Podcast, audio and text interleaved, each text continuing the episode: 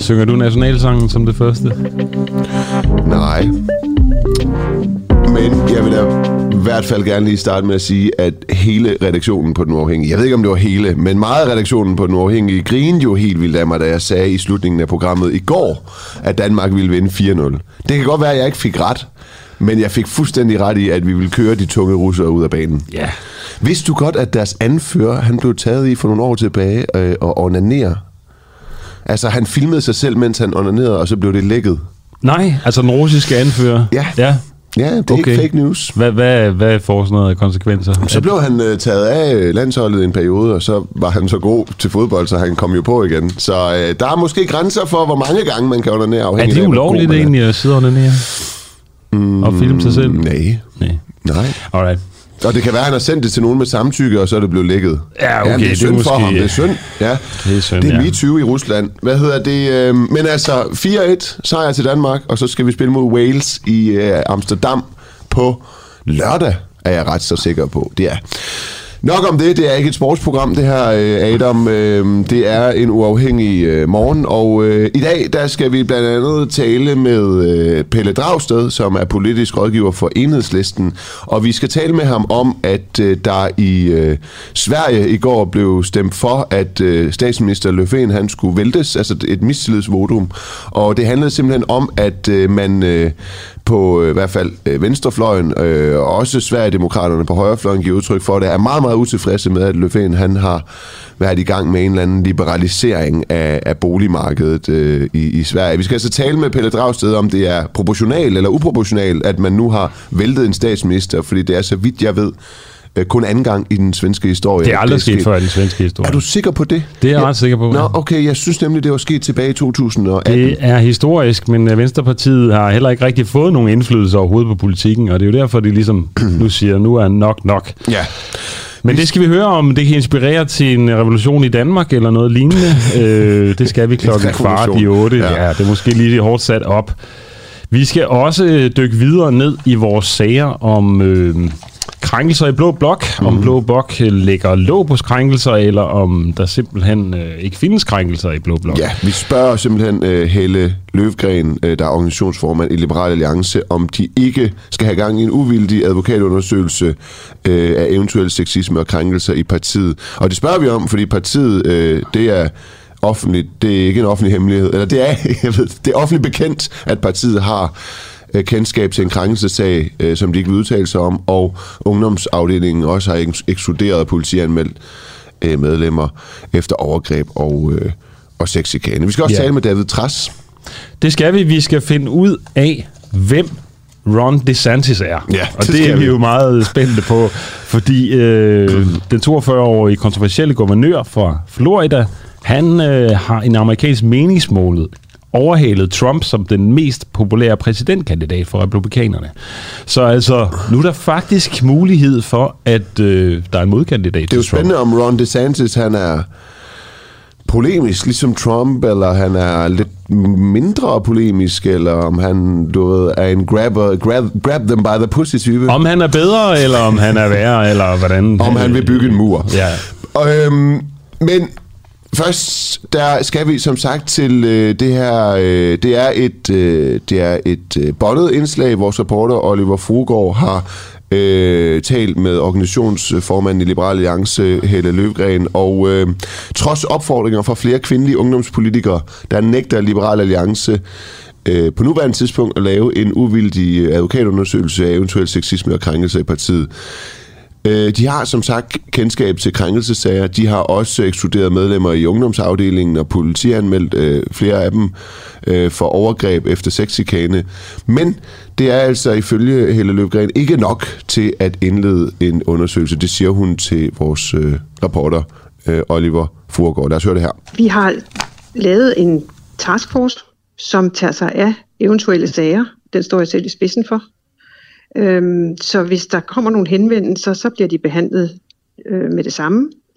Og så øh, tager vi stilling til, om vi skal foretage os yderligere. Og selvfølgelig, det kan jo blive nødvendigt at lave en undersøgelse, men som tingene er lige nu, så laver vi ikke sådan på forhånd en intern undersøgelse. Hvorfor egentlig ikke? Jamen, fordi vi er et lille parti, øh, og der med også har begrænsede midler. Vi synes, at, øh, at, at det vi har gjort nu, øh, hvor vi har beskrevet, hvad det er, vi vil gøre i tilfælde af, at vi får øh, mistanke om, at der foregår noget for en henvendelse, det er meldt ud til alle vores medlemmer. Øh, det er storkredsformændene helt opmærksomme på, at de også skal reagere på.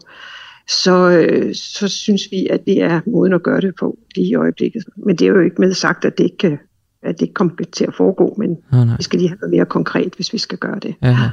I har sat sådan en uh, taskforce i gang, siger du. Hvad har gjort, at I satte den i gang?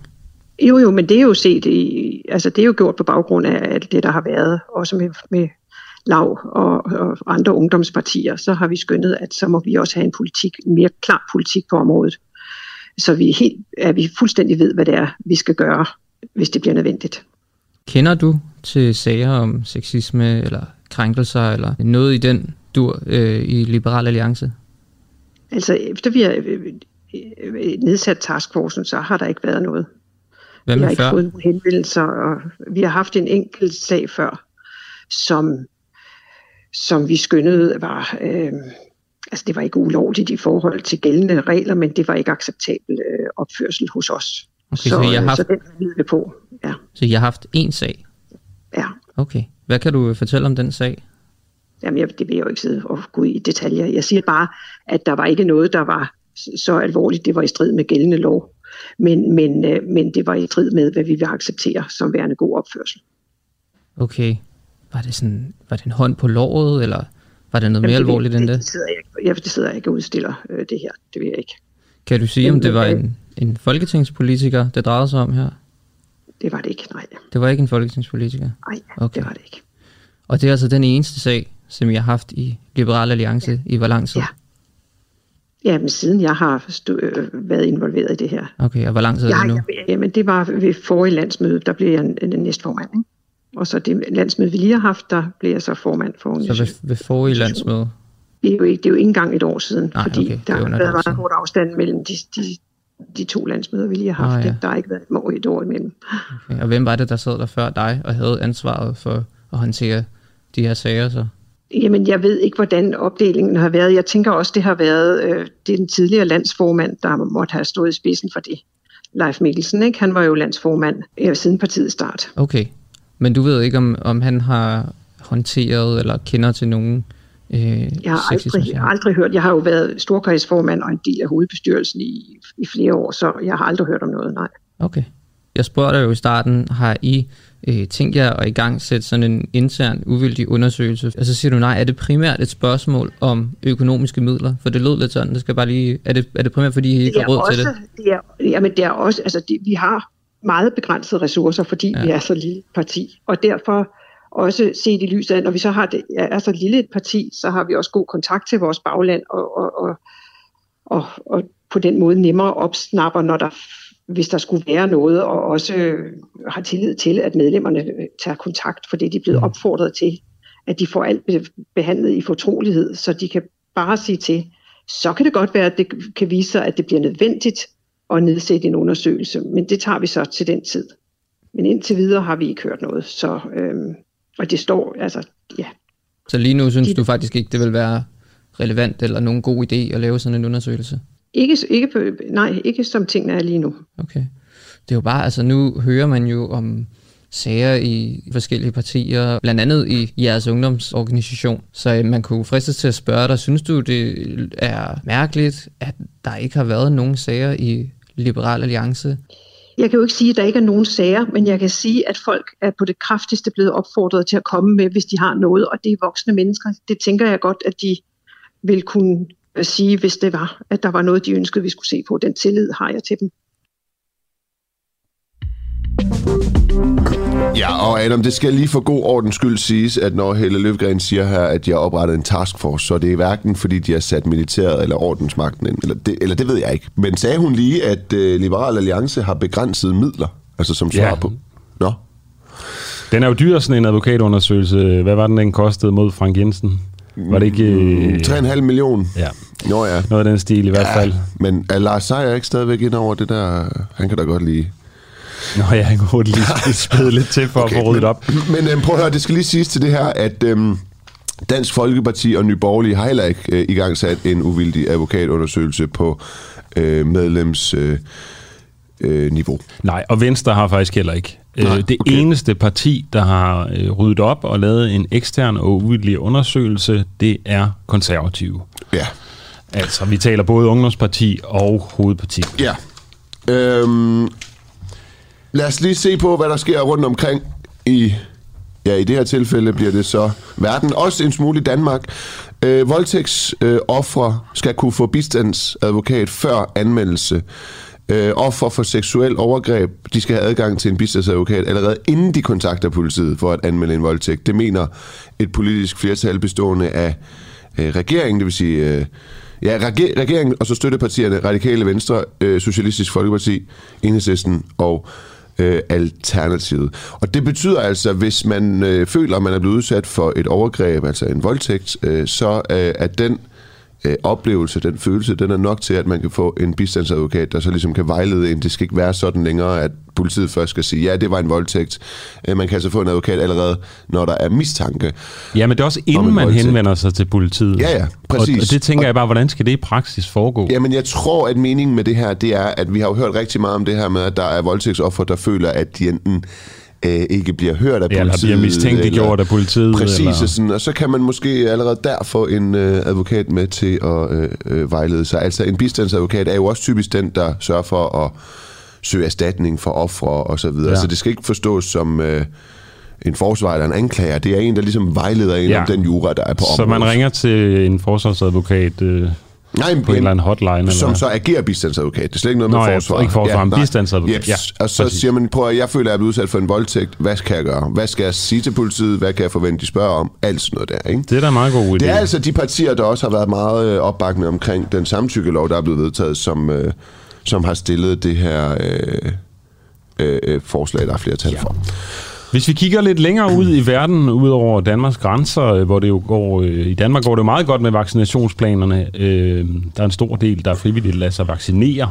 Det her de er jo problemer med i andre lande, øh, og vi har tidligere været inde på, hvordan man i USA kan vindes forskellige skydevåben, for eksempel, hvis man lader sig vaccinere i nogle stater. Eller donuts. Man kan få donuts eller en joints, var det ikke også det? Joints. Ja, øh, og i Rusland, der kunne man vinde en bil, hvis man lader sig vaccinere. Jeg synes godt, Danmark kunne komme lidt med her og Ja. ja. tilbyde nogle, nogle gaver til Ja, folk. hvad vil du gerne her. have for at blive vaccineret? Jamen, en lille en tur til Italien eller Ja, ja, jeg vil gerne have strejfet min SU-gæld. ja, ja, den kunne jeg også godt tænke mig. Men det kommer altså, øh, fordi at der i et land med 110 millioner indbyggere, altså på Filippinerne, kun er 2,1 millioner, der er blevet vaccineret. Og øh, præsident øh, Rodrigo Duterte, mm. han tror så bo- borgerne nu og siger, at øh, hvis de ikke lader sig vaccinere, jamen så risikerer de at komme i fængsel. Ja. Det er jo også en fremgangsmåde, som er knap så pædagogisk, men i hvert fald øh, måske... Han er en fuldstændig vild præsident. Øh, jeg, jeg, det forlyder i mit øre, at han også tidligere har øh, opfordret øh, befolkningen til at, øh, hvis de støder på et bandemedlem, selv at, selv at tage affære. Altså. Ja. ja, skyde dem. Jeg ved det ikke. Ja, okay. Der bliver nikket derude. Det stoler vi på. og så øh, USA har jo øh, har de mere eller mindre trukket sig fra Afghanistan, USA. Det har de, ja. Det Okay. er i hvert fald planen, at de skal være ude. Så man ja. invaderede et land og gennembombede det øh, og bekrigede det, og så trak man sig, og nu er Taliban altså ved at tage kontrol. De har taget øh, kontrol øh, med yderligere otte distrikter af Afghanistan, og øh, det tæller blandt andet øh, provinserne Baglan, Balk og Tagar, øh, som er blevet indtaget af øh, Taliban, der altså som bekendt er en islamistisk øh, milits. Og, øh, Så kan man jo spørge sig selv, om det overhovedet var nogen god idé at invadere Afghanistan. Jamen, det kan man jo spørge sig selv. Det er et større øh, spørgsmål. Lad os øh, komme videre til øh, noget andet. Måske skal vi også lige sige, voldsomt. at øh, hvis ja. man... Altså, du lytter til en uafhængig morgen, og hvis du har en kommentar til os, idé eller et spørgsmål eller noget, Ja. så er du velkommen til at skrive en sms til os. Skriv DUAH mellemrum og indholdet af din besked og send den afsted til 1245. Ja. Og øh, du kunne for eksempel skrive en sms ind omkring, hvorvidt du frygter ekstremisme i vores politi eller vores militær, fordi det, vi skal til nu, det er øh, spørgsmålet, om man om Tyskland skal frygte øh, nynazister i øh, forsvaret. Det begynder i 2017, da en prostitueret kvinde bliver hyret af den tyske specialstyrke KSK, øh, og hun opdager altså, at soldaterne de hejler og hylder øh, Hitler. Det er noget med, at hun bliver hyret til en opgave, hvor øh, de her øh, mænd, der er i specialstyrken, de så har en konkurrence, og den, der vinder konkurrencen, de skal så jeg får lov at være sammen med hende. lov til ja. at være sammen med hende, kan man sige på en pænere måde. Øh, og der tænker hun, at der er noget højere ekstremisme blandt de her mænd. De, de, Jeg tror, hun ser dem jo Ja, direkte. de hejler, de hejler og Hitler. brænde Det korsager er- og den slags. Det, det er utvetydigt. Nå, sidenhen, Adam, der er skeletterne, de væltede ud af skabe, skabene hos de her tyske forsvar, og øh, den tyske efterretningstjeneste vurderer, at op mod 1400 øh, personer i militær og politi øh, har sympatier med den øh, ekstreme øh, højrefløj. Så der er altså omkring 1400 øh, soldater, der ikke har lært ret meget af øh, historien. Peter Supli Benson, du er international korrespondent for Berlinsk. Øh, velkommen til. Tak. Hvad er det for nogle sager, der, øh, der er kommet frem, ud over det her, øh, jeg lige har fortalt om i 2017 med den prostituerede kvinde, der oplever, at man hylder øh, Hitler og Heiler? Altså i virkeligheden så er, så er det her jo et billede på et, et Tyskland, som igennem årtier, jo, øh, vi kan måske alle sammen huske fra 60'erne og 70'erne og frem, der var det venstre ekstremister, som dominerede med øh, Rote Armee-fraktionen, med Bader Meinhof-gruppen, altså øh, terrorgrupper, som, øh, som, øh, som tog den til ekstremerne. Og, øh, og så er der heller ikke tvivl om, at Tyskland øh, så øh, igennem mange år også har haft et højreorienteret miljø. Øh, øh, det har været forbudt. Øh, der er fra myndighedsside gjort alt for at slå dem ned. Øh, men det er blevet stadig tydeligere, primært sådan fra slut 90'erne øh, ind i nullerne, og så desværre i virkeligheden accelererende her de sidste år også, at man har kunne konstatere, øh, i takt med, at den digitale overvågning er blevet øh, mere fintmasket, at der ikke mindst er mange politifolk, ikke mindst er mange øh, militærfolk, som øh, deltager i, øh, i højre nationale chatgrupper, som er med i det, de kalder dernede skydeforeninger blandt andet, hvor man mødes og øh, både, både øver sig, men også udveksler, udveksler idéer. Så, så der begynder bare at dukke sag på sag op. Øh, vi har set en del af dem, eller man har set en del af dem i Tyskland, og, og der tegner sig et billede af, at Tyskland, når det gælder højre nationalisme, er Europas rigtig, rigtig syge patient i øjeblikket. Men Peter, kan du prøve at give os nogle konkrete eksempler på, hvad det er for nogle sager, der er kommet frem? I øh, var selv inde og fortælle øh, en fli af den historie om, øh, om KSK. KSK er et slags øh, tysk svar på, øh, på jægerkorpset. Det er øh, specialtrupper, øh, tropper, specialsoldater, som blandt andet har været udstationeret i Afghanistan. Øh, vi har hørt, øh, og vi har konkrete eksempler, og der er, er folk, der er blevet smidt ud. Vi har hørt fra, fra det, der hedder BKA, som er, er blandt andet de politifolk, som øh, passer på øh, højtstående politikere, som passer på tyske ambassader, hvor der er blevet afdækket interne grupper, der er blevet afdækket øh, folk, der er i stort tal i virkeligheden, der har været med i de her nynazistiske chatgrupper. Øh, og, og noget af det sidste, vi har, vi har set, og det er ikke længere end halvanden to uger siden, at, at tysk politi afdækkede det, det er i, i Hessen, delstaten Hessen, har, hvor de har fundet ud af, at, at et ud af to i USA hedder det SWAT-teams, altså mm. øh, politiets aktionsstyrke, som vi kalder det i Danmark. Men et ud af to hold, de har i Hessen, øh, viser at være så infiltreret af folk med, med stærkt højre nationalistiske holdninger, at man faktisk helt har, har valgt at lukke øh, den politienhed. Så, så meget konkret og meget alvorligt. Og det kan godt være, at det lyder, det lyder øh, sjovt og, og, og underligt, men, men det er jo et billede på et, et, et, et system, som et godt stykke hen ad vejen simpelthen ikke har taget det her alvorligt nok. Øhm, men altså, det, man kan jo sige, at hvert land, om det er et demokrati eller diktatur sådan set, så hvis regeringen mister øh, opbakning fra militæret, som sidder på, på våben og ammunitionen, så, så kan der ske et, øh, en omvæltning af, af, af, af styret. Nu siger du selv, at det her det er øh, alvorligt, med i den, i den kontekst, jeg lige har fremført, hvor bekymrende er det så? Nå, men altså, vi kender alle sammen historien øh, om og fra øh, Tyskland, og vi kender også et, øh, vi kender også billedet af et land, hvor der faktisk har været igennem rigtig mange årtier en voldsparathed, som er ekstrem. Og, og øh, altså, det vi, en, af, en af de sager, som vi har beskrevet i Berlingske, det, er, det, det, det stammer op fra det nordlige Tyskland over i, i det gamle DDR, tæt på, på Østersøkysten, så det vil sige, der er jo ikke øh, farligt langt fra, fra os. En lille by, der hedder Gystrof. Øh, jeg, har, jeg har rent faktisk været i byen, og det er et, et, det er et lille øh, mørkt og trist øh, østtysk øh, hul, hvis man øh, endda taler, taler pænt om det.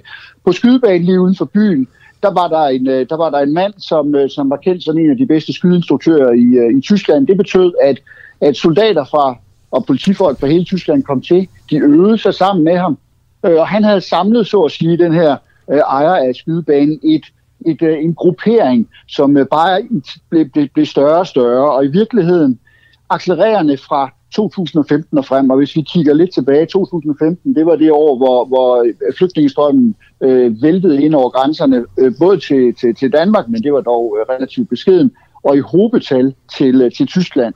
På et år der, der kom der op mod en million øh, flygtninge til, øh, til Tyskland. Det betød, at den her gruppe mennesker, de så at sige, fik udløst hele deres, øh, hele deres vrede mod øh, tyske politikere, som til, tillod, at indvandringen den accelererede endnu mere. De synes i forvejen, den var for stor.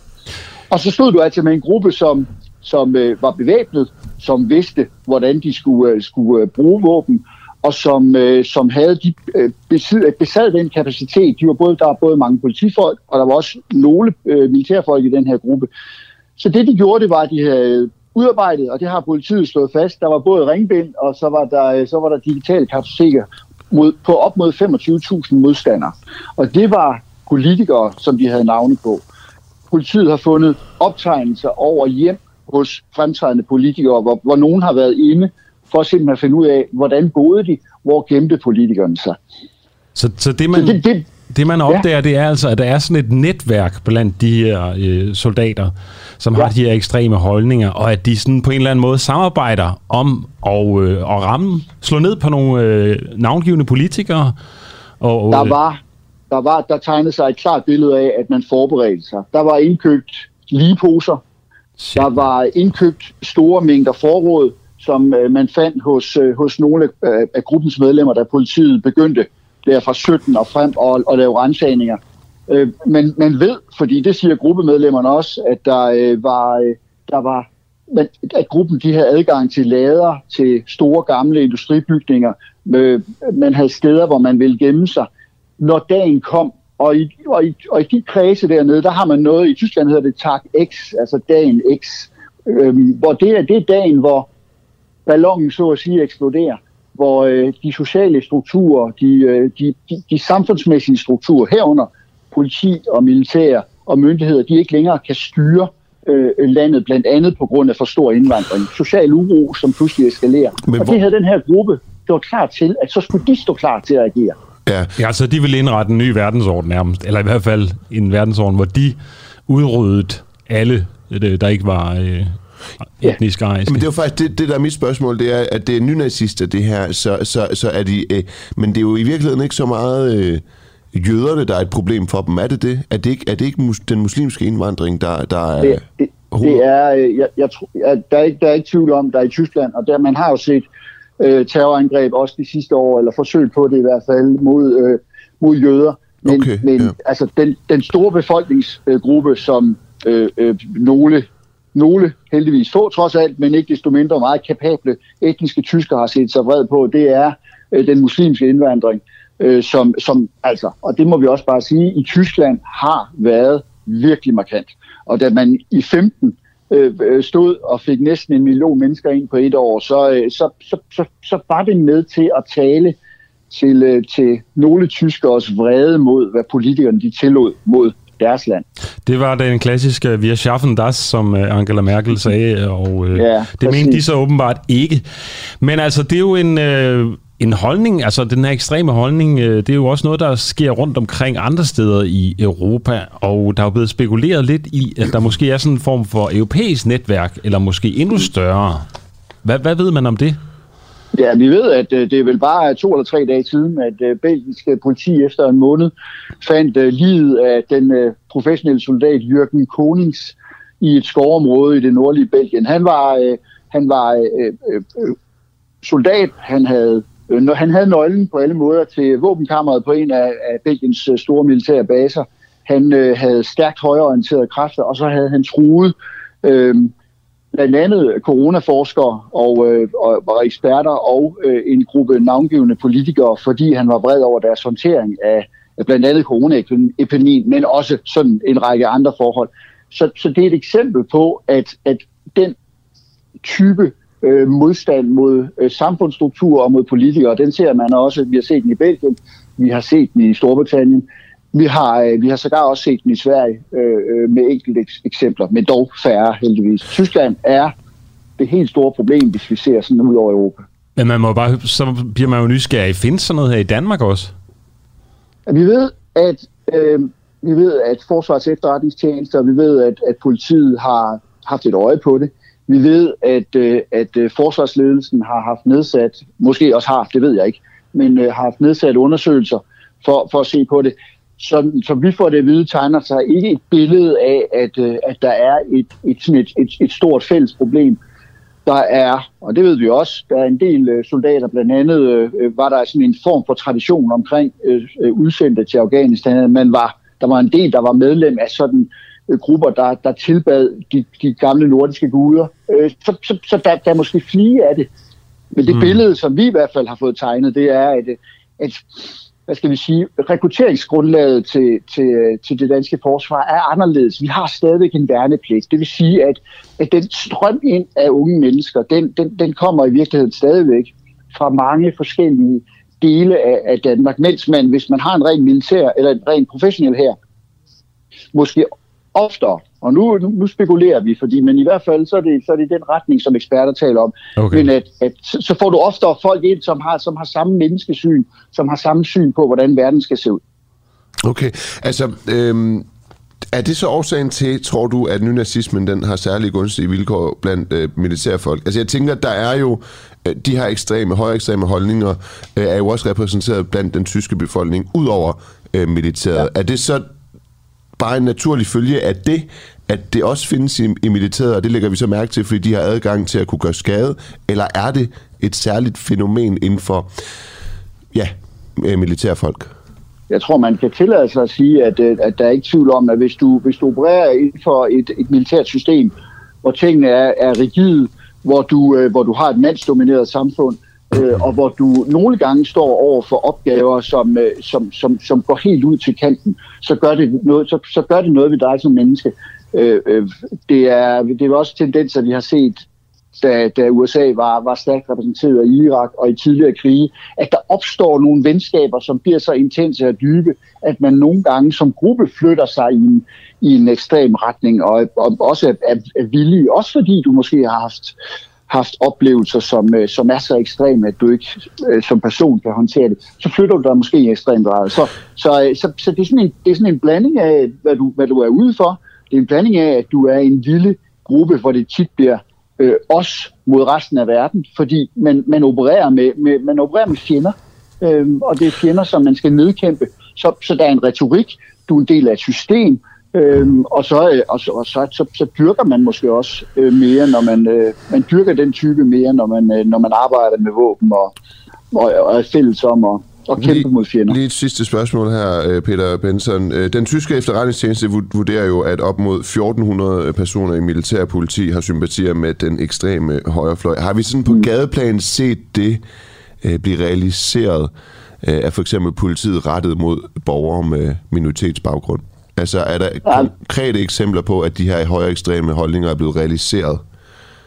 Vi har, der, der, der, der er altid folk, der hævder, at de er blevet, blevet nedværdiget eller overfaldet af politifolk. De, ja. Øh, det, der, der, det, det, det, det, vi kan tage det som det sidste punkt. Det, sidste, det grældeste eksempel, man ja. har set i, i, uh, i Tyskland, var, var en, uh, en uh, tysk uh, uh, politimand, som udgav sig for at være syrisk flygtning, for at infiltrere miljøet, for med henblik på at lave helt konkrete terrorhandlinger. Ja, den er vild, den her. Det er ham, Franco Albrecht, ikke? Fra, Franco A, ja. ja. Øhm, så, så, så, så, så de eksempler er der øhm, desværre, og det er Altså, der det er jo, er kan, kan vi lige få den med, det, altså, det er en mand, der øh, udgiver sig for at være en kristen syrisk frugtsælger. Altså, han, han svær... Hvordan er, kan du fortælle historien? Han får også skidt rødt. What? Ja, altså, jeg har, jeg har set billeder af ham, og jeg, jeg, han, han, han kan sådan set godt ligne en syrisk flygtning, hvis man nu skal være, være ærlig. Fordi de, Hvis man skal være lidt øh, grov, ja. Nå, men, nå, men ja, der, det ved ikke, om det var det er ikke et forsøg på at være grov i hvert fald, men, øh, men så generaliserer det mange afskygninger heldigvis. Ja, ja. Øhm, så så, så han, han forsøger at udgive sig for at være syrisk flygtning, og han, han, han vil ind i det system for, eller ind i det øh, netværk af mennesker for simpelthen at kunne ramme dem hårdt på et tidspunkt. Okay, Peter Subli Benson, du er international korrespondent for Berlinske. Tusind tak, fordi du gjorde os klogere på det her. Selv tak. Yes, og det er Berlingske, man kan læse den her historie, som er ret vildt. Altså nogle virkelig øh, grælde eksempler, de kommer frem Ja, med. det er fandme skræmmende. Ja. Altså, det, øh, du er magtesløs over for øh, ordensmagten, hvis den lige pludselig er racistisk og vender sig mod sig. Ja, men også meget det der med at sådan samle et oprør, og der er folk, der har haft øh, Breiviks manifest øh, liggende, og vi ser i USA øh, øh, folk, der forsøger at hijacke regeringen og så videre. Ikke? Altså, der, der er sådan lidt øh, revolution, revolutionære tendenser på højrefløjen øh, rundt omkring i verden. Ja. Adam, den øh, uafhængige, har øh, på talende, i talende øjeblik 2200, det er en dum måde at sige det på, 2271 medlemmer. Yes! Og vi prøver at komme op på 3.000 medlemmer inden øh, sommeren. Vi når det måske ikke til juli. Det kan være, at vi kan nå det til august. Det vil vi i hvert fald gerne, for så kan vi komme til at sende øh, dobbelt så meget Ja, der skal virkelig radio. øh, hentes nogle, øh, med, øh, nogle venner her i slutspurten, ikke? Altså, det er noget med at tage fat i, i morfar og nogle, onkel og nogle, venner med og- nogle mønter. Bare lige præcis 39 kroner i mønter om måneden øh, skal man, kan man bidrage med inde på duah.dk. Og det håber vi, i vil gå ind og gøre med det samme. Man kan også blive medlem for 349 kroner øh, for et helt år. Det er alt sammen øh, uden øh, binding, så hvis man lige pludselig synes, at øh, Adam han øh, leverer en pisse dårlig morgen, så, øh, så kan man gå ind og stoppe sit medlemskab. Eller fordi du Nima for den sags skyld. Ja, præcis. Yes. det er godt. Øh, Men øh, du så synes selvfølgelig, at vi gør det helt fantastisk, og vi gerne have, at vi gør det endnu bedre. Det har vi jo chance for, hvis vi, vi får lidt ekstra i kassen, så er der penge til, til flere medarbejdere og mere research, og så bliver det helt godt ja. igen. Vi skal have et klip på. Klip på. Vi har lavet en taskforce, som tager sig af eventuelle sager. Den står jeg selv i spidsen for. Øhm, så hvis der kommer nogle henvendelser, så bliver de behandlet øh, med det samme. Og er et så forkert øh, klip. tager vi stilling til. Ja. Ej, så det beklager først vi. går min stemme i overgang, og så sætter du et uh, forkert klip på. Vi prøver bare igen. Vi prøver igen. Ja. Og det vi skal høre, det er... Jamen, det... Det finder vi ud På af. med det, ja. Der er sørme ikke noget, der spiller det. Prøv igen. Nej, det lyder meget dårligt. Det lyder ikke dårligt. Det vi skulle have hørt, det var et klip fra øh, pressemødet den øh, 6. marts 2020, øh, kort før Danmark lukkede ned. Ja. Altså, det der sker, det er, at... Øh, ja, vi bliver simpelthen nødt til at høre klippet for, at det giver mening. Nej, det, ved du der er et andet Vi- klip. vi- okay. Det klip, vi skulle have hørt, det er, at øh, en journalist, der spørger Mette Frederiksen til det her pressemøde, Ja. Øhm, må man nu kramme Ja. og give hånd? Ja, det der sker, lad os bare lige tegne det op, ikke? det er, at på det første pressemøde, et af de første pressemøder, 6. marts 2020, der øh, beder øh, Mette Frederiksens presserådgiver en journalist fra børsen om at stille spørgsmålet, må man give hånd og kramme. Det er noget med, at Mette Frederiksen og Søren Brostrøm ikke selv vil lade de ord komme ud af munden, fordi det er åbenbart radikale ord, og det er måske noget, den danske befolkning vil tænke, hov, det var da voldsomt.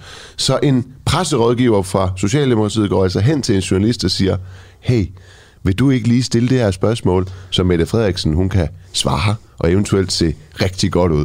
Og journalisten tænker jo ikke over det, det hele er kaotisk, og så stiller hun det øh, spørgsmål. Lækkert klip. Øhm, hvad hedder det? Øh, Vores, sådan øh, forklar dig. så øhm, der, der er helt kage i den der. Øh, kan vi få klippet ind, øh, eller øh, kommer det nu, eller skal vi gå videre til et andet indslag, og så øh, genoptage det her? Det tror jeg, at det er det, vi gør. Vi kan bare lige kort sige, at øh, vi beklager meget af de her øh, usædvanlige lyde. Øh, det er et interview med, øh, med den her journalist, der bliver prikket for skulderen og, og, og bliver bedt om at stille det her spørgsmål. Det, det problematiske i det her, det er jo, at regeringen skal jo ikke blande sig i, hvad en journalist skal spørge om. Så journalisten skulle måske med rette have sagt, hvorfor har du en presserådgiver, der kommer og siger til mig, hvad jeg skal spørge om? Det bestemmer ja. jeg da helt selv. Altså, man kan, også, man kan starte på en anden måde og sige, Mette Frederiksen vil gerne have kommunikeret ud, at vi ikke skal give hånd Ja. og øh, kramme længere. Ja, men hun vil ikke selv Så sige siger det. hun til Søren Brostrøm, Ja. kan du ikke lige tage den? Kan du ikke sige til, os, til dem, at de, det må de ikke? Ja. Så siger Søren Brostrøm, at han bryder sig ikke om at være sådan en, en Sorte gammel Per. øh, sorte per, gammel øh, sådan diktatorisk i sine udtalelser og sige, det må I ikke, det skal I ikke.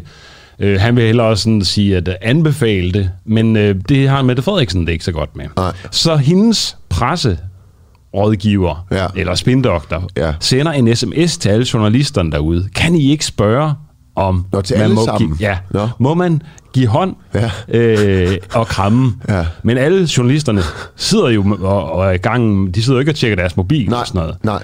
Så øh, de bliver nødt til at finde på et andet greb. Og der er det så, at øh, presserådgiveren går hen til øh, øh, Signe Vestergaard, som er politisk journalist på børsen, mm. og siger, hey, kan du ikke lige spørge om det her? Ja. Og det tænker hun ikke videre over, men stiller simpelthen spørgsmålet. Og øh, så er det jo, at øh, det sjove sker, at øh, Mette Frederiksen siger, altså så spørger hun, må vi øh, kramme og give hånd? Og så Ja. siger Mette Frederiksen, nej, Ja. det må jeg ikke, men jeg vil lade Søren Brostrøm svare. Og på den måde, så er han ligesom med, øh, blevet tvunget til at, at sige nej på en måde, ikke? Og så... Jo. Øh, Og det, det, alt det her det er kommet frem i, øh, i, øh, i bogen Det første år om øh, Mette Frederiksen, som Anne-Sophie Krav øh, har øh, skrevet. Ja, og øh, man kan jo læse om det i bogen, men det kom frem på folkemødet, at, øh, at det faktisk øh, var noget, der var sket. Det er åbenbart ikke alle, der har læst den her bog. Så det er sådan lidt en sjov detalje i øh, det her lidt øh, nogle gange... Øh, ikke altid gået så glat, det her samarbejde mellem Søren Brostrøm og Mette Frederiksen. Øh, men det er jo en sjov ting, altså at man ligefrem kan tvinge øh, journalister til at spørge Altså, nu bestemte skal der jo spørgsmål. mere til for at drage paralleller til øh, Østeuropa og Kina og sådan noget. Ikke? Men det er jo typisk den måde, man fører journalistik på der. Øhm, Vi skal videre og, øh, og tale med øh, David Trass, Ja, amerikansk skal vi. korrespondent og forfatter. Amerikansk kender, øh, Amerika-kender. Og øh, det skal vi, fordi at vi spørger, om Trump har fundet sin republikanske overmand. Yes. Og det er altså den 42-årige kontroversielle guvernør fra Florida, Ron DeSantis, der ifølge en amerikansk meningsmålet har overhalet Trump som den mest populære præsidentkandidat for repu- republikanerne i 2024. ja. Godmorgen, David. Godmorgen. Hvem er ham her, Ron DeSantis? Altså Ron DeSantis, han er for det første Floridas guvernør, men ud over det, så er han en af, eller var en af præsident Trumps allerstærkeste støtter, mens Trump var præsident. Men endnu mere, endnu vigtigere, så er han sådan det, man kalder en all-American boy, fordi han var fantastisk dygtig baseballspiller. Allerede som barn var han med til de nationale mesterskaber i baseball. Mens han gik på universitet, var han en stjerne baseballspiller. Efterfølgende, så bliver han også stjerne soldat, er i Irak, er en, en, en, altså han er det, man kalder en all-American boy, sådan en, som man normalt i sådan en amerikansk film siger, okay, der er sådan en, der gerne vil være præsident på et tidspunkt. Han er super stjerne i sport, han er soldat, har gjort tjeneste i krig, og han er jo også topuddannet øh, jurist. Altså sådan en, der ligner en, der kan blive præsident. Så det næste spørgsmål i vores manus var, hvad, kan, Ron, hvad kan Ron DeSantis, som Trump ikke kan? Men det synes jeg jo næsten, du lige har svaret på. Men alligevel, hvad kan han, som Ja. Trump ikke kan? Ja, lad os nu vente et øjeblik øh, øh, Ja. med at erklære ham USA's næste præsident. Men Ja. det han kan, det han kan, øh, og som er ret fascinerende, det er, at han kan meget af det samme som Donald Trump. Han er en outsider. Han er en, der, øh, der siger lige præcis, hvad han mener. Han er politisk ukorrekt. Han er, mens han var medlem af den amerikanske kongres for eksempel, der var han en fanatisk modstander af al form for lovgivning, der handlede om at bekæmpe global opvarmning, fordi han ikke tror, det passer. Og der er mange amerikanere, der ikke tror, at global opvarmning passer. Så vi kan sige, at han siger mange af de samme ting, som Trump han gør. Og hvad er det så, han kan, øh, Nima, som du spørger om, hvad er det, han kan on top of that? Ja, det er jo altså, at han er normal, om jeg så må sige. Han er ikke en, der, har, øh, der, der er lige så øh, mærkeligt, lige så langt ude på visse punkter, som Trump han var. Husk nu på, at det kunne amerikanerne godt lide, de valgte ham som deres præsident. Mm. Men det blev også hans problem, mens han var præsident. Altså, jeg, jeg slår lige over et opslag her i Wikipedia, hvor der står, at han har ført uh, politisk kampagne, ved, og uh, hvor han har lavet en video, kampagnevideo, hvor han lærer sine børn at bygge en mur, altså Trumps mur, og sige Make America Great Again. Spørgsmålet er jo, bliver det bedre, hvis uh, Ron DeSantis bliver præsident end Trump? Uh, ja, altså... altså Eller er, er det bare det samme i virkeligheden? Ej, lad os, lad, lad, lad, lad, os, lad os alligevel holde fast i, at der har været den her meningsmåling, som er super interessant, fordi Donald Trump, han i alle andre meningsmålinger, der er blevet foretaget med blandt mulige amerikanske republikanske præsidentkandidater, ikke bare har vundet, men har vundet kæmpe stort. Og så kommer der den her ene måling, hvor Ron DeSantis pludselig fører. Og det er rent sagt chokerende, fordi man regnede med, at, øh, at øh, Donald Trump han stod så, så stærkt, at ingen havde mulighed for, for, for, at, øh, for, for at indhente ham. Så, så hvad nu hvis han bliver præsident? Hvad nu hvis han bliver præsidentkandidat? Hvad er det så, man, man kan sige, der er forskel på ham og Trump? Jeg vil sige, politisk utrolig identisk. Samme holdninger til en hel masse spørgsmål. Jeg kan næsten ikke komme i tanke om et, hvor der er en forskel mellem de to. Men så er der det der med, at øh, han har været guvernør. Øh, det er han jo på nuværende tidspunkt. Det vil sige, at han har politisk erfaring. Skulle han blive valgt som præsident? Øh, han er en utrolig øh, øh populær øh, guvernør blandt de mennesker, der elsker ham i øh, Florida, og han er utrolig upopulær blandt dem, der ikke holder ved ham i Florida. Så på den måde minder han jo om Trump. En, der virkelig kan få folk med sig, men også folk imod sig. Jeg vil tro, jeg vil tro, at hvis han skulle ende med rent faktisk at blive øh, republikanernes kandidat, så vil han for det første være fra en ny generation. Han vil have mange af de politiske holdninger, som amerikanerne godt kunne lide ved Donald Trump, og så vil han have den fordel, at han er det, som jeg startede med at kalde ham, nemlig en all-American boy. Nu er det jo sådan, at øh, man kan, altså, en ting er, om, øh, om, om, om Trumps embede var, var, var tilregnelig. Man kan jo vist roligt sige, at Trump, i hvert fald i sin ageren på sociale medier og så videre, ofte eller til tider var ret øh, utilregnelig og bombastisk. Øh, er det det samme, man får med Ron DeSantis, eller øh, er der lidt mere tilregnelighed øh, over ham og hans ageren udad til? Ja, politisk øh, er, er, der, er det det samme. Altså, det er de samme holdninger til ja, rigtig mange men ting. måske men mere den... sådan polemisk, eller er, er, han, er han polemisk på samme måde? Øh, retorisk er spørgsmålet vel. Hvordan er han der i forhold til Trump? Nej, der er mere normal. øh, og, og, og, og det vigtige lille ord her, det er mere, fordi han er ikke sådan en normal politiker, øh, som vi vil se et pænt medlem af det danske folketing, der sådan øh, lytter til den anden side og alt det her godt kan lide et kompromis. Det er han ikke. Altså han er en skarp politiker, der har sine meget stærke holdninger, øh, som er meget borgerlige øh, på alle de klassiske borgerlige områder. Men han er ikke på samme måde en, øh, Øh, der siger, der giver øge navne til sine politiske modstandere, eller som, øh, eller som, som kommer med, med, med vilde holdninger, hvor han pludselig holder eller lyder som om han holder med folk, der er autoritære ledere ude i den store verden. Så vi vil altså få en, en, en, en, en lidt mere poleret øh, lidt mindre polemisk udgave af Trump, hvis han skulle vinde. Men husk lige på, jeg bare siger lidt mere poleret og, og lidt mindre polemisk. Det vil sige, at det er stadigvæk en politiker, der er væsentligt anderledes end dem, vi plejer at kende. Vi er bare ikke helt derude, hvor vi så øh, Donald Trump. Okay. Ifølge en øh, popularitetsmåling øh, foretaget af Sentinel, Sentinel Institute, der støtter øh, 74 procent af øh, vælgerne øh, Ron DeSantis, mens Trump har øh, 91, 71 procent øh, i, i ryggen.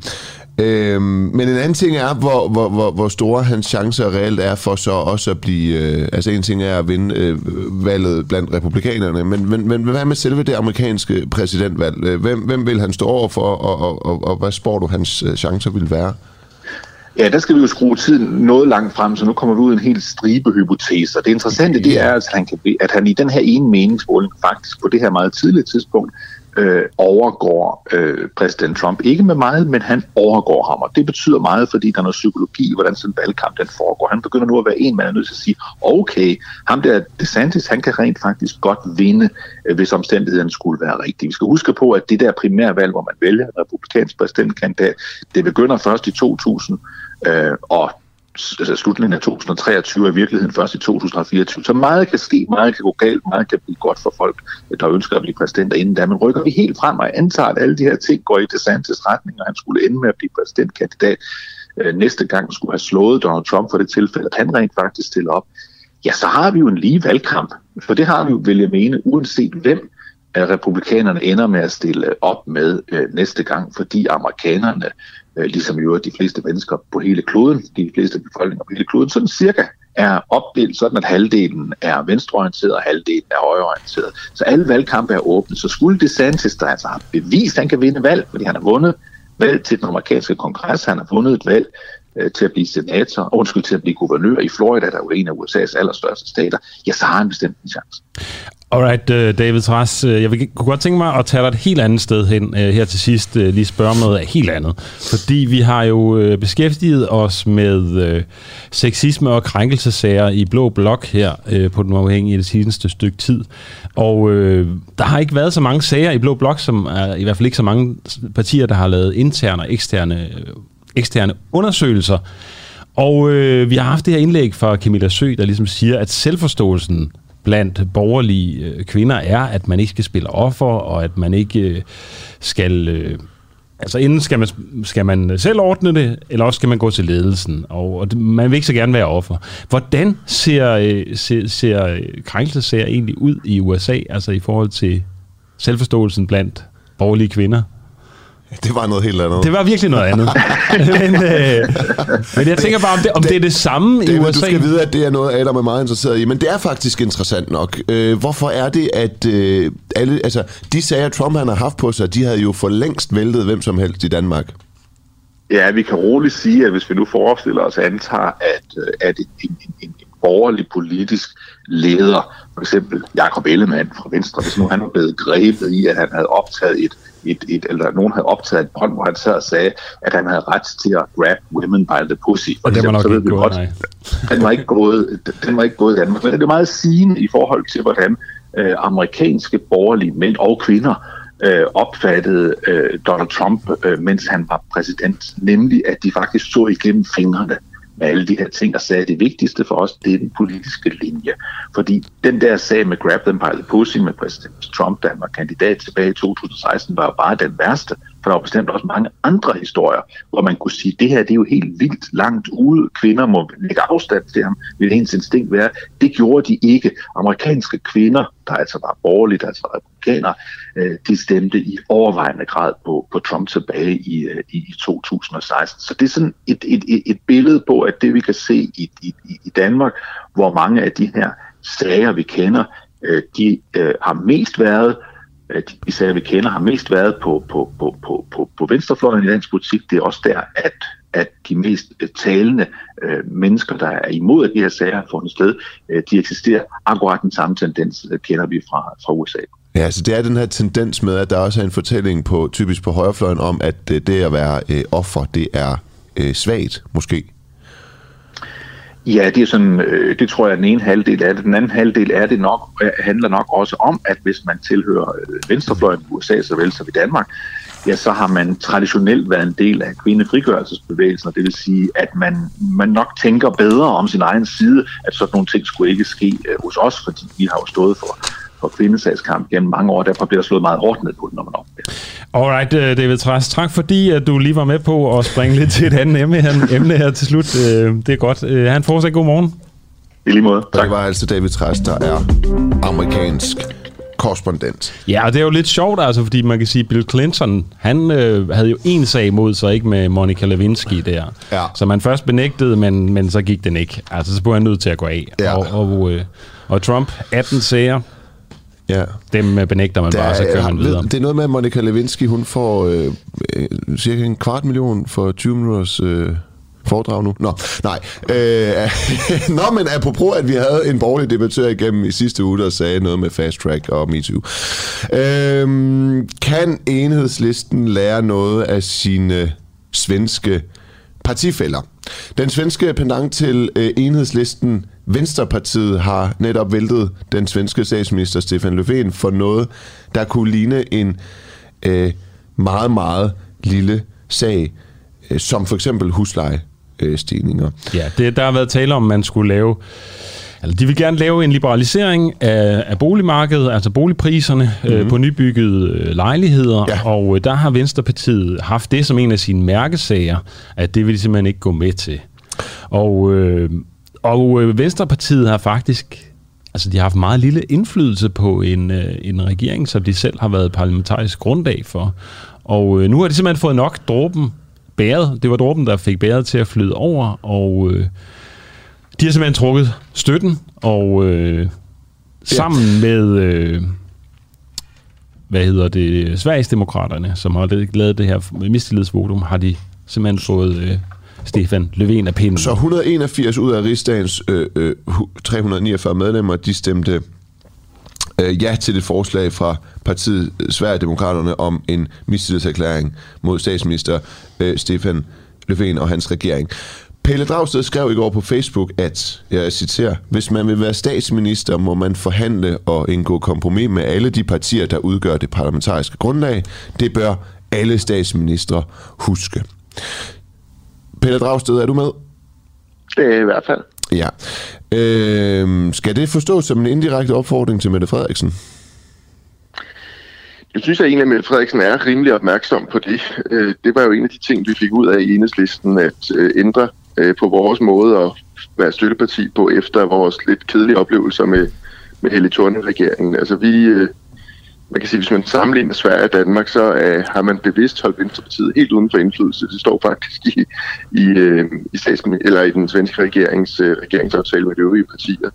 Øh, herhjemme kan man vel sige, at Enhedslisten aldrig har haft mere indflydelse på, på en regeringspolitik, end vi har nu. Så, så situationen er forskellig, men, men selvfølgelig er det også et, øh, en påmindelse om, at det er altså sådan, demokrati fungerer. Altså, ja. Den der holdning, som vi måske også har mødt nogle gange fra Socialdemokraterne herhjemme, specielt under, under tiden med Torning og Korridoren, altså med at sige, om vi har jo ikke andre steder at gå hen, øh, så, så vi kan sådan set gøre, hvad fanden det passer os. Øh, at den skal man nok passe på med som statsminister, fordi den, den fungerer ikke i længden. Altså man kan ikke regere hen over hovedet på de partier, som er ens grundlag for at sidde på magten. Men hvordan ser du situationen i Sverige? Fordi det her, øh, altså, det, det lyder jo som en forholdsvis øh, lille sag. I mine ører, der tænker jeg, at det er da godt nok mærkeligt at stille et mistillidsvotum baseret på, øh, på, på, en, på, på den her sag, som jo, jeg ved ikke, om du er enig om det kan sammenlignes med, med huslejestigninger, men, men hvad er det, der sker?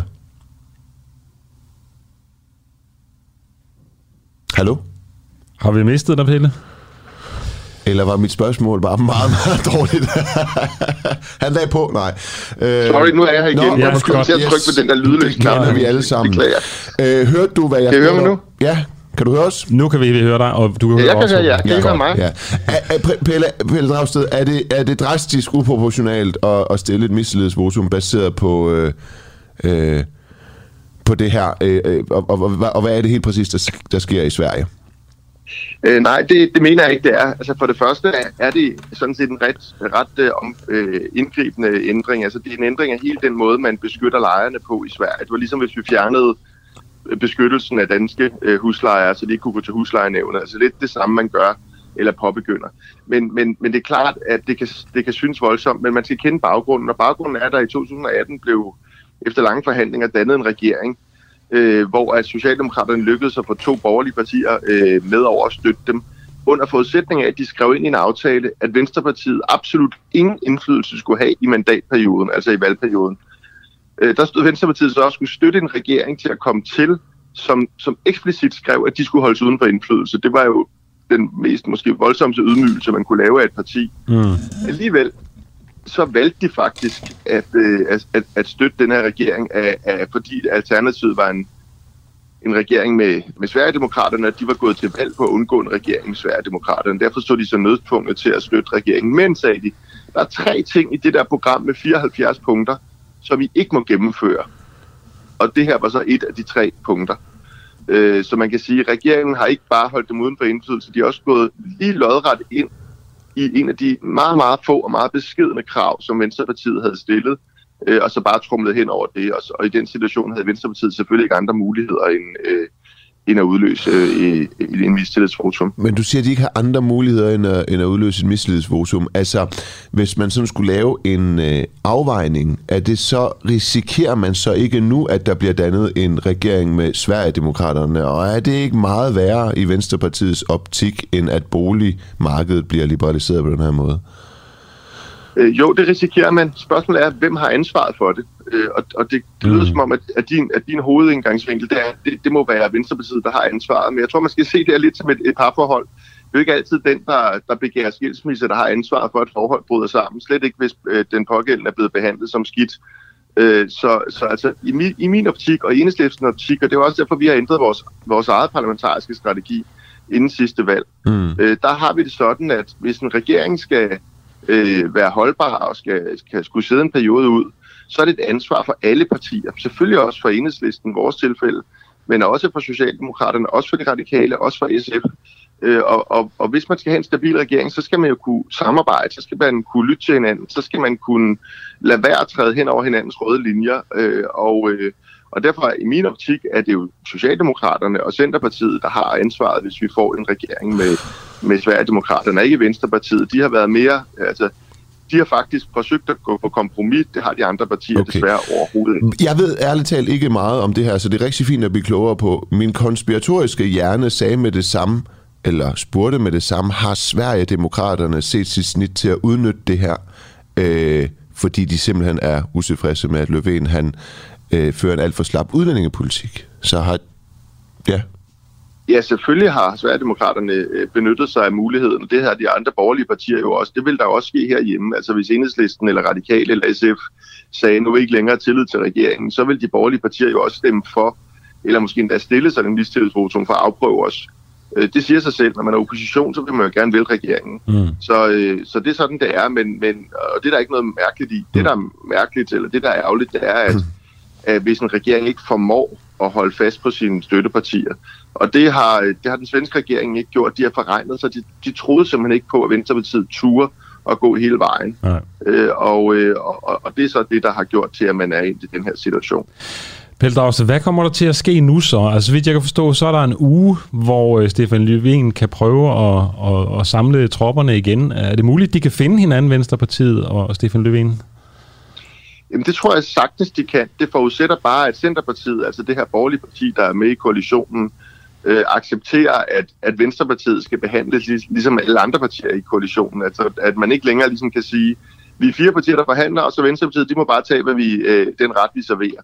Altså, det er jo det, Venstrepartiet forsøger, det er jo at få øh, genforhandlet, om så må sige, deres rolle, så de ikke har den der mærkelige bi, øh, biholdsrolle, hvor alle de andre partier, de er med i et forståelsespapir, men Venstrepartiet, de er ikke. Tværtimod står det i forståelsespapiret, at de skal holdes uden for indflydelse.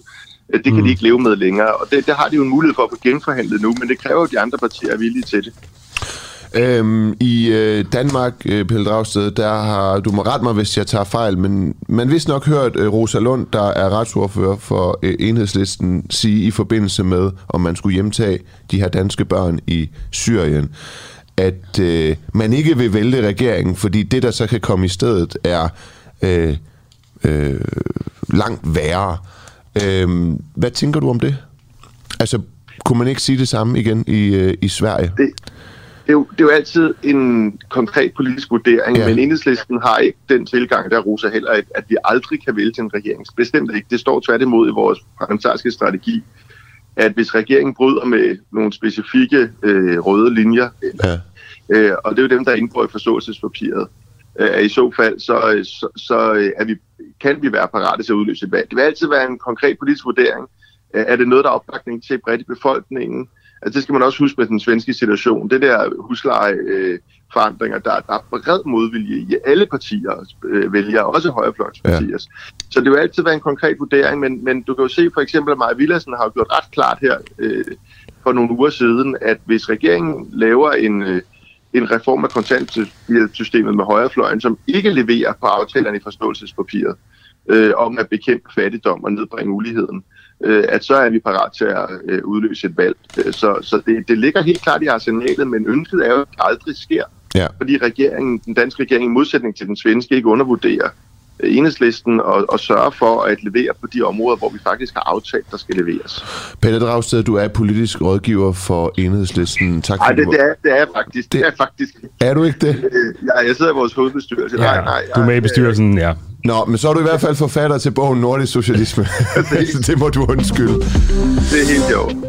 Okay, det var øh, på falderæbet lige en øh, uheldig øh, fejl der. Det skal der være styr på, den tager jeg på mig. Øh, Det var øh, en uafhængig morgen, Ja. og øh, ude i øh, producerrummet, der sidder Nikolaj Jul og Clara Vind, og mit navn det er Nima Samani. Dit navn, det er Adam Drews, og vi er tilbage igen samtidig samme sted i morgen. Tak fordi du lyttede med.